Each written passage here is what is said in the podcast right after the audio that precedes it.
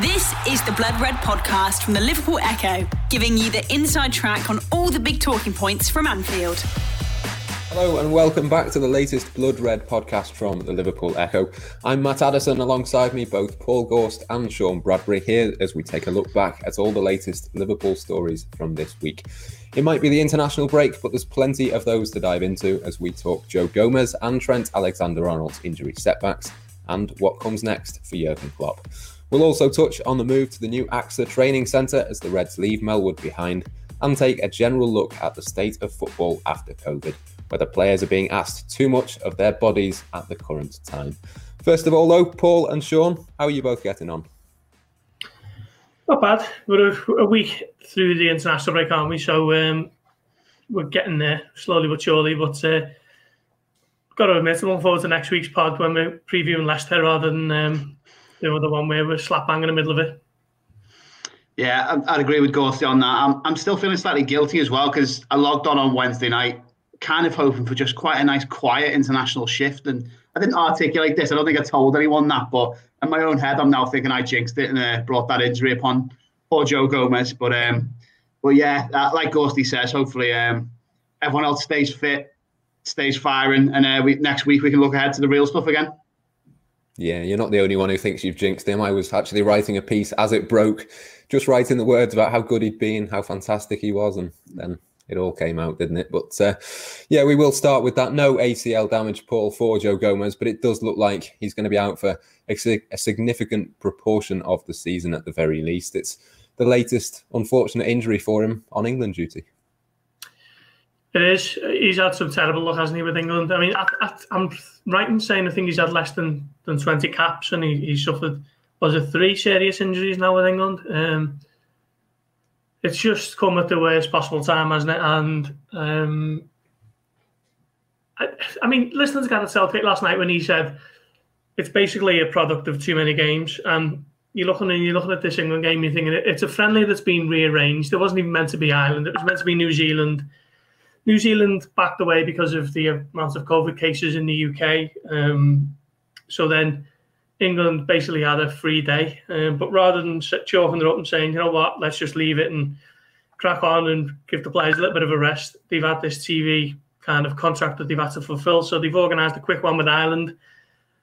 And Gomez has become injured as a result of it. And I think it was it, was it John Egan? He come off injured with a, with a head injury. So, you know, he might be okay for Sheffield United, but I'm sure Chris Wilder wasn't too happy with that either. And um, was was that game with no fans really needed to be played last night? For me, no. Um, you can't convince me that it was. Um, I, had a few people on Twitter telling me that. Well, I actually had one person on Twitter telling me that it was needed so Southgate could kind of juggle his, his options ahead of the Euros, not even ahead of the, the Nations League games later this week or next week just a just a game that wasn't needed at a time when football's calendar is being condensed. Um, something has to give. Um, you know, the amount of games that the players are being asked to play in an even more condensed schedule than ever, something has to give, and, and the authorities have got to kind of come to some sort of compromise because at the moment no one's willing to. Everyone's paying lip service to it, but no one seems to be willing to to, to give or take a, a fixture here or there. Um, and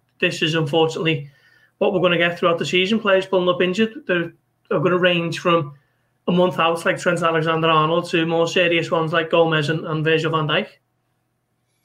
Yeah, I mean, anyone, myself included, who watched the uh, England game last night, I'm sure Gareth Southgate didn't learn anything from it. It was a, a, pretty routine win, not much came out of it. And I suppose that is the frustration, Sean, that it was an unnecessary sort of preparation time that Joe Gomez was going through for a friendly. Obviously, that injury could have come in Liverpool training. It could have been one that was just unfortunate, but it is just so many matches at the moment. It it feels inevitable, doesn't it?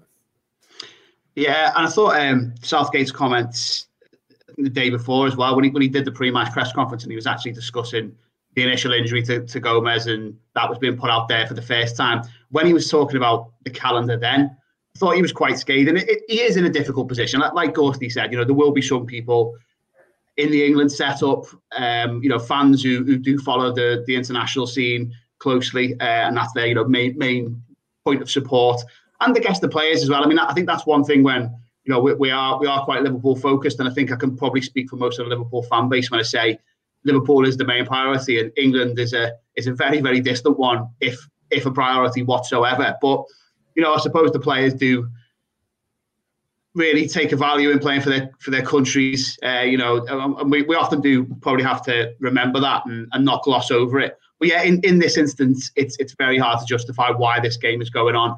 I, I don't think Southgate could quite bring himself to say this in itself was a meaningless friendly, but I did think the the kind of tone of his comments was spot on. The way he just took aim really at governing bodies and authorities and just said they haven't they haven't joined up their thinking this season when you look back to the summer and, and there was a real opportunity to do so. I think the players have been let down fundamentally, um, and and it was it was quite telling as as Gorsey just said that that he did seem to directly attribute this injury of Gomez to to there being too many games. The fact that the England manager said that it is very telling. Um, but yeah, just just on Gomez, I, I, I always find it remarkable how how young he is because in, in so many ways, obviously in, in terms of how decorated he is, he's a Premier League and Champions League winner, still only 23 years of age. I think he's he's racked up about 120, 121 appearances for Liverpool, I think it is. So, given his position, you know that that's no mean feat. But given the amount of games he's he's so sadly and unfortunately missed with with his various knocks, which I think it's it's probably four or five major injuries, isn't it? Really, you'd have to say, looking back to the the ACL, um, ankle issues and surgery he had to have around that, that that lower leg fracture against Burnley, I think it was, wasn't it? And he had an Achilles tendon issue as well. And that's the thing that they all seem very separate things, which which all add to the, the total kind of sense of misfortune around it. You know, it's not a not a repeated pattern. In, in this instance, it's not even the same leg, is it? Um, it's not not the same knee that, that's had the issue. So yeah, he's just he's just so unlucky, and I think every Liverpool fan will just be hoping that recovery goes as well as it can. Um, I think I've seen some projections saying if things go right with this type of injury, the, the patella tendon, it can be like four to six months obviously it's so hard to put a time scale on something you don't know how someone's going to heal and how the surgery is going to set and everything. But I think there was one point as well made by Doyley in a, in a piece he's written over the last day or so about this.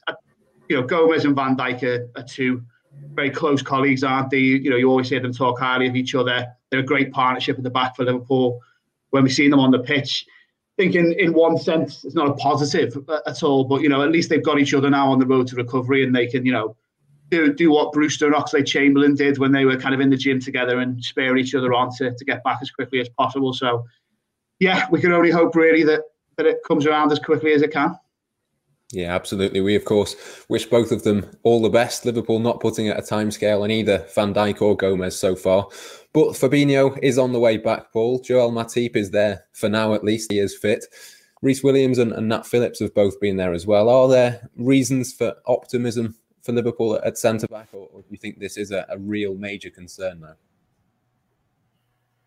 Uh, you, you, you can't gloss over it. It's huge, isn't it? Liverpool without what many would consider their two best centre backs. Um, I'd, I'd, probably make the case for Matip over Gomez um, at the moment because I think Matip, when he's played, he's been really solid. But um, no, Joe Gomez is huge, and obviously we all know how massive it is not having Virgil van Dijk. But um, I've been impressed with Nat Phillips. You know, when I, when I saw him come into the team against West Ham, I thought he was excellent and probably Liverpool's man of the match, all things considered. Um, Rhys Williams is a little bit of a different one. He's five years younger, or four years younger than, than Nat Phillips, who's actually, believe it or not, which might surprise some people, older than Joe Gomez. So uh, Phillips, um, he's been okay I think he'll probably just look to fill that gap now um, until Fabinho comes back. But Klopp was asked about Fabinho a couple of weeks ago, and he said he'll be fine for after the international break. Now, that would lead many to assume he's going to be okay for Leicester, but knowing how Klopp is, Klopp could probably kind of get out of jail if Fabinho isn't by saying, "Look, I said he's going to be back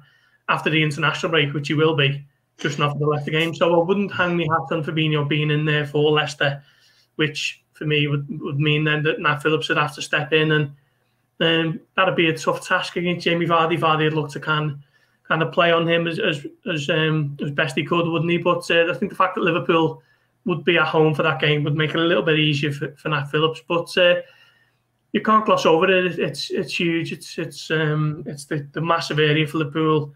It has been for, for weeks now, hasn't it? And and it's showing no signs of, of getting better, to be honest. So. Uh, it's uh, something that people are going to have to deal with as best they can. It's it's something that could make or break their season, to be honest.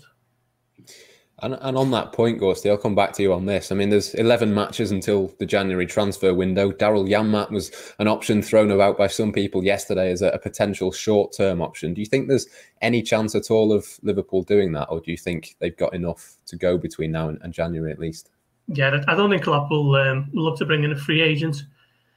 I think, I mean, he's always hesitant to to dip into the markets. The player's got to be absolutely perfect and, and the right profile, and normally involves months of of um, scouting work behind the scenes. So I don't think he'd rip up that kind of blueprint for someone who's going to come in and play, you know, five, five, six games. I think he's he'd be happy enough playing Phillips there rather than bringing in a free agent, unless the person who's available as a free is, you know, a top talent who's somehow been overlooked. Um, so I, I, don't foresee a situation where Daragama comes in for the bill, but um, I think, you know, just from my own personal opinion, I think he's definitely going to have to look at it in January. If there were plans for a centre back in, in next next summer, I think that's got to be brought forward six months, no question. One name, Sean, that has been thrown about again is Dayot Upamecano from RB Leipzig. Is he one that you would be looking at, or is there any other sort of standout names that you think Liverpool potentially could go for? I think someone like him or Ben White, you know, players with a with a profile who I think was saying in the case of Ben White, we've written before that uh, he, he's he's been tracked by Liverpool and he's been looked at. I think the key thing, as as Gorsty alluded to, is that a hasty decision isn't made, and I've no doubt that that will be the case. Um, you know, if if something could be progressed, a plan that was already potentially going to be in place and brought forward to January, uh, I, I, think that's the best way to do it. I, I, think my view on it has, has changed slightly since the Gomez injury. After Van Dijk was ruled out for, for so long, I kind of thought there's there's there's a way around this, certainly to January, and there might even be a way around it beyond January. You know, if you can still rely on Gomez, if Matip's still there, given how well Fabinho had stepped in at centre back with the younger lads as options, like we mentioned. Klopp's even said, hasn't he, about his his kind of radical alternative solutions that exist in the squad, like the idea occasionally, obviously not for an extended run, but playing the likes of Henderson there as he has done before. You mentioned Robertson could potentially fill in a left centre back in a certain situation. He threw the names of Wijnaldum and Milner out there as well. But I, I do think this this changes things. Um, but I'd, I'd still want Liverpool to try and only bring forward something that that they kind of wanted to to look at next summer. Really, uh, that's a bit of a tough ask, though, isn't it? Because you know we, we know how the club operates, we know how the recruitment strategy works, and you know deals only tend to be done if they tick the boxes and all of Michael Edwards' kind of criteria is met.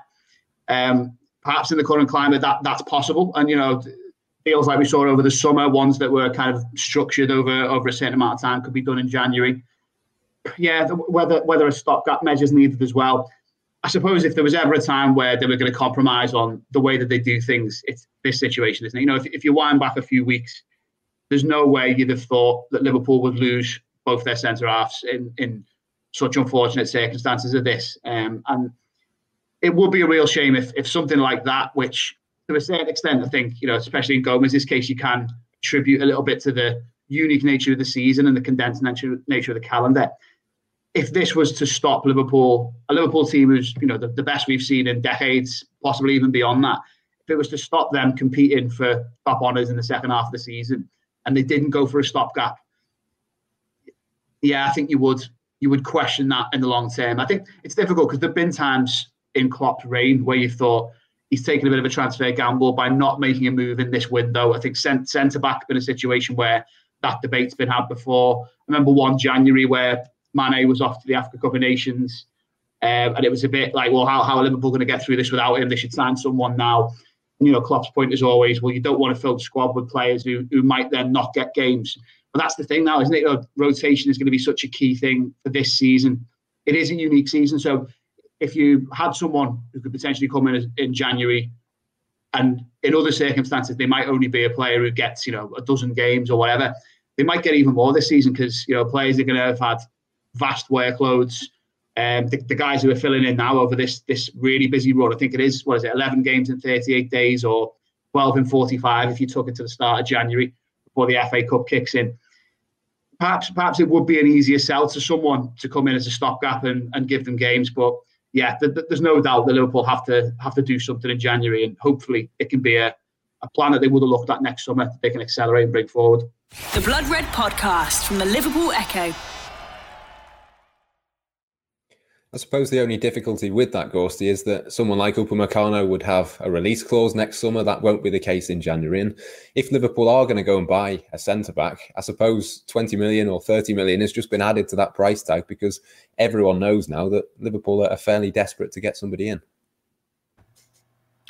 Yeah, I think that that is a tricky situation for Liverpool to negotiate, isn't it? It's like when a team's just sold a player for big money and they're looking for a replacement. You know, clubs know that you know they just they've got a certain amount of money to play around with. So it's um, that that will undoubtedly make things a little bit trickier, which is why I don't think you'll see them panic in the market. I mean, we know that Liverpool don't really do that anyway, but um, I think, but I, I, I, still think you know sometimes the, the the bullet might have to be bitten, and Liverpool needs to kind of um, accept that there, there, might be a little bit of a premium on it because of how short they are of, numbers. But um, it remains to be seen whether Liverpool will actually do that. But uh, yeah, as as I say, I do think if a centre back was being looked at um, for next summer, which uh, I, I, I do believe that was the case, then I think it'll have to be brought forward six months. And um, I suppose what one upside of that is the adjusting period that players normally need when they come to Liverpool.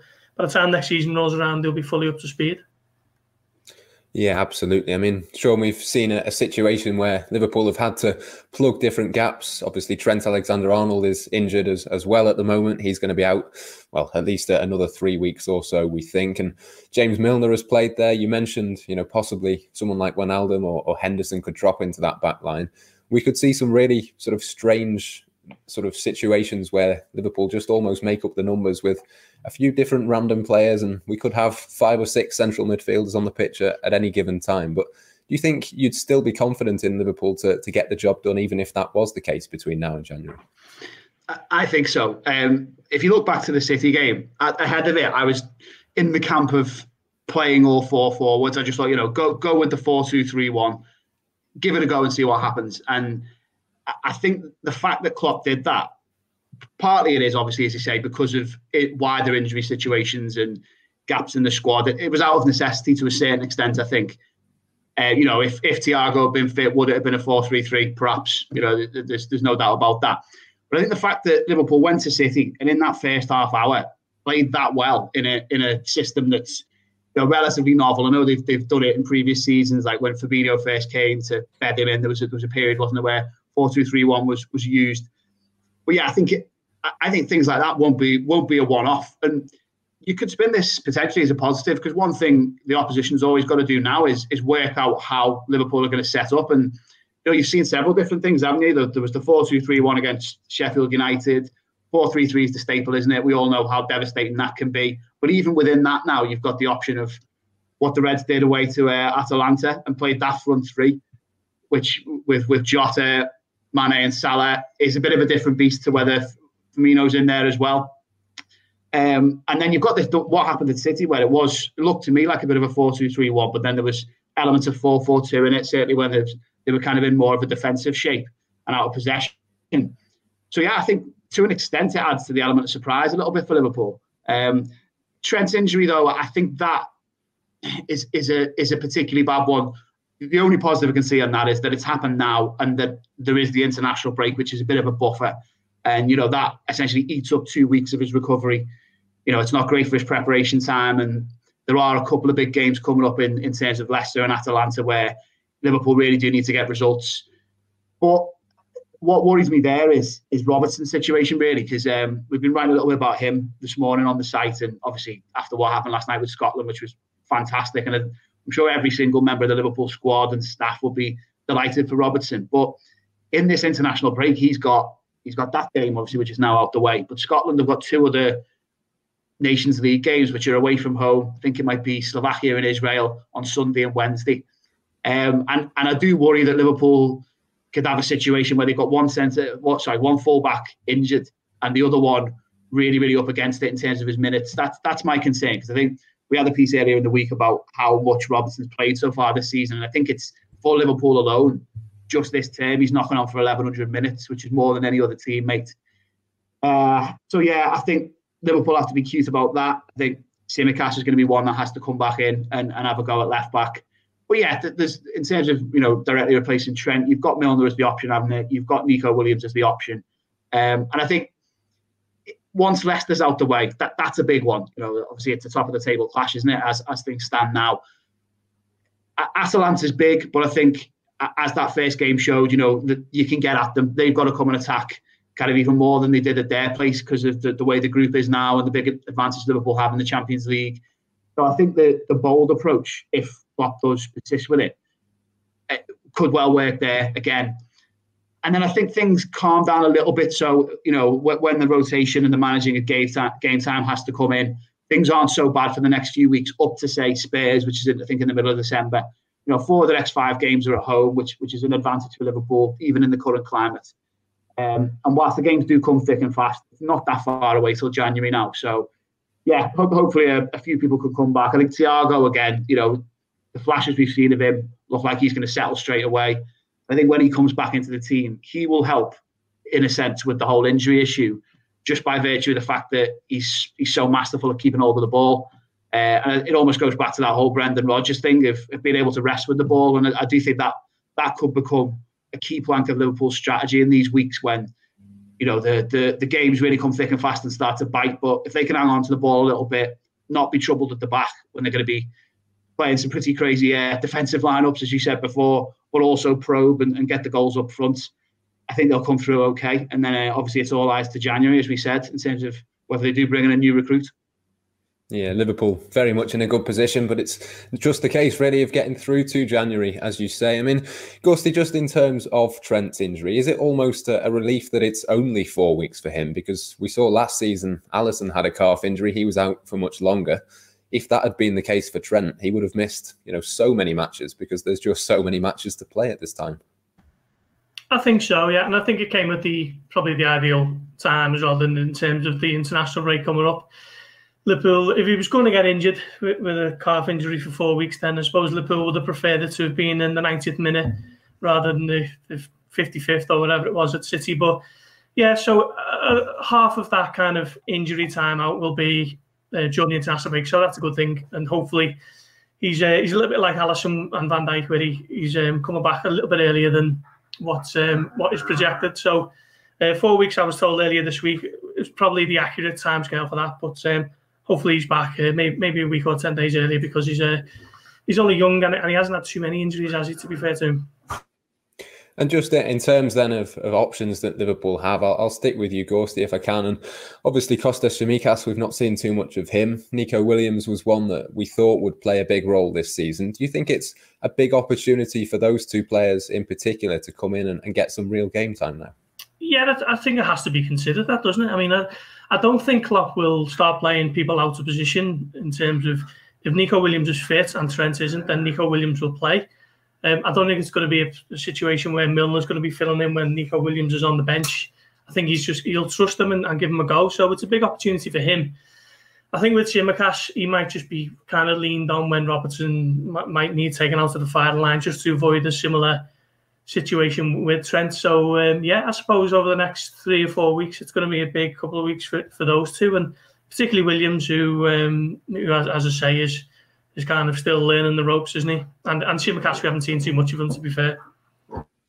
Yeah, it's going to be interesting, Sean, isn't it, when Jurgen Klopp has his first press conference after the international break, because he has, you know, come out and said plenty of times there's too many matches. You know, in these times of COVID, it's a shorter season. We're playing more matches, more international friendlies.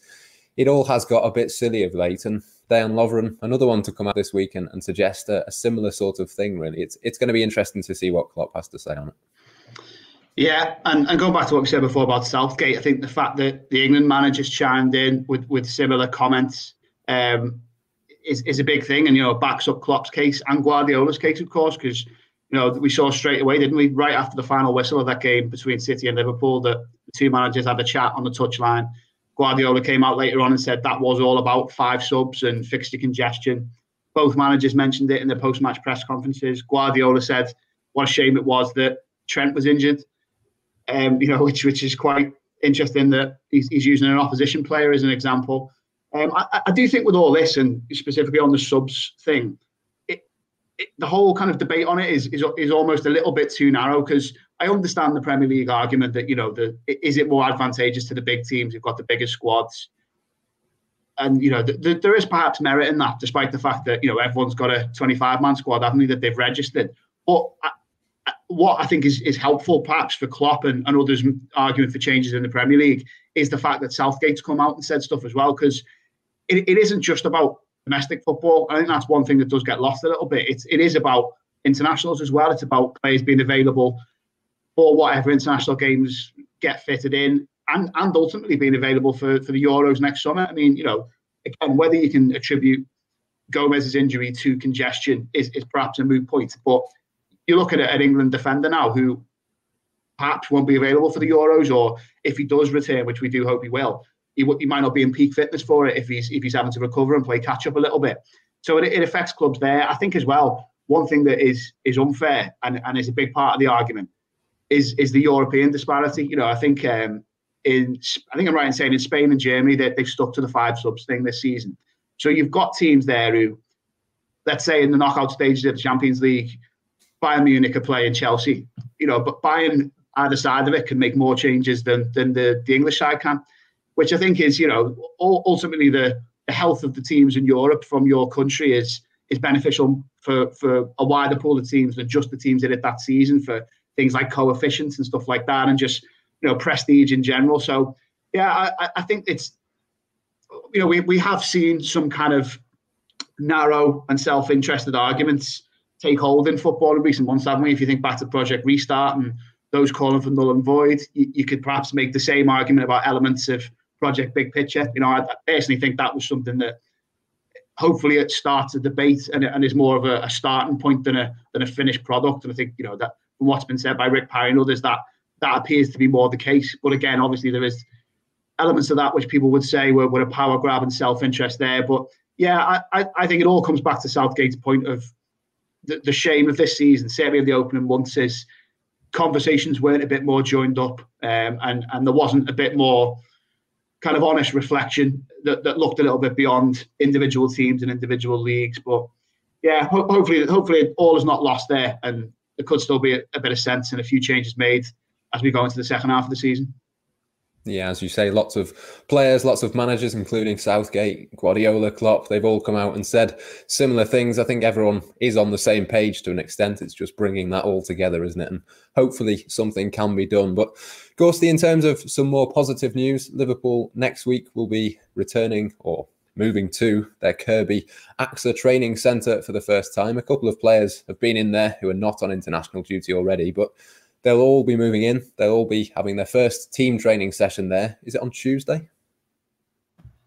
I think so. Yeah, yeah, yeah. Uh, big day for the club, really. When you think of um, the history and heritage of Melwood, seventy years as the club's in, uh, iconic training ground, one of the probably one of the most famous training grounds in world football, really, isn't it? Um, but um, you're going to move at the time. So with the brand new fifty million pound um, AXA training centre, as it uh, shall hence be known, um, opens its doors. So it's going to be exciting to kind of see uh, see the pictures of it. Um, I don't know when we're going to be allowed to go up there, sadly, but um, looking forward to, to getting back to normal and, and going up there every Friday to, to speak to Jurgen Klopp and um, seeing what it's all about. I had, did have a chance to have a look around it last year. Um, you could see it was taking shape, but there was still so much building work to do. I think it was actually November last year, so um, would have been done over the summer, but think construction stopped in in March and resumed in May, and uh, Liverpool were in no rush to kind of push forward the move because um, essentially they had Melwood for the rest of the year. So um, it's going to be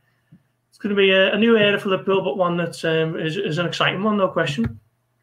It's really interesting as well, isn't it, Sean, that they've chosen to move during this international break. I wondered whether they might just stay at Melwood for the season and, and change over in the summer, but it seems Jurgen Klopp was really keen to, to make this move as quickly as possible. Yeah, yeah, I suppose that, that is quite an interesting one, but I, I guess it's just, you know, all, all the reasons that they've chosen to make this move and all the advantages they think it will bring why not if you can get get them started as soon as possible because it was meant to be last summer wasn't it but obviously had to be put back because of the coronavirus pandemic and delays that that has wrought. But yeah, I, I think in a way that this this season so far and how it's panned out with the injuries kind of shows why they want to do this straight away because all the academy lads who you've seen break into the first team picture, well, part, partly because of injuries, but also because of just their own talent. You know, people like Rhys Williams, uh, Neco Williams, obviously, you know, Trent's the shining example, isn't he, of, of, a, of an academy product who's, who's a first teamer now. But we've seen quite a bit of them, and, and that's the big thing, isn't it, about this this whole Kirkby move? It's that those two strands of the club are going to be united in one place. You'll have, you know, pitches and setups and canteens and changing rooms and that that aren't far away from each other. Everything will be that little bit more connected and easier for staff who kind of bridge those two divides to, to take a look at things and, and work things out. Um, so yeah, I, I think it's great. And and as as we always say about this, you know, like Gorsty said, Melwood is a is a hallowed place, is a kind of storied institution of fabric of Liverpool's history. But it's the people, isn't it, really, that, that makes it. So if they're getting all those over to Kirkby straight away, um, then you know hopefully Liverpool can just hit the ground running there and um, yeah, start getting a few players back from injury and, and prepare for this rest of the season.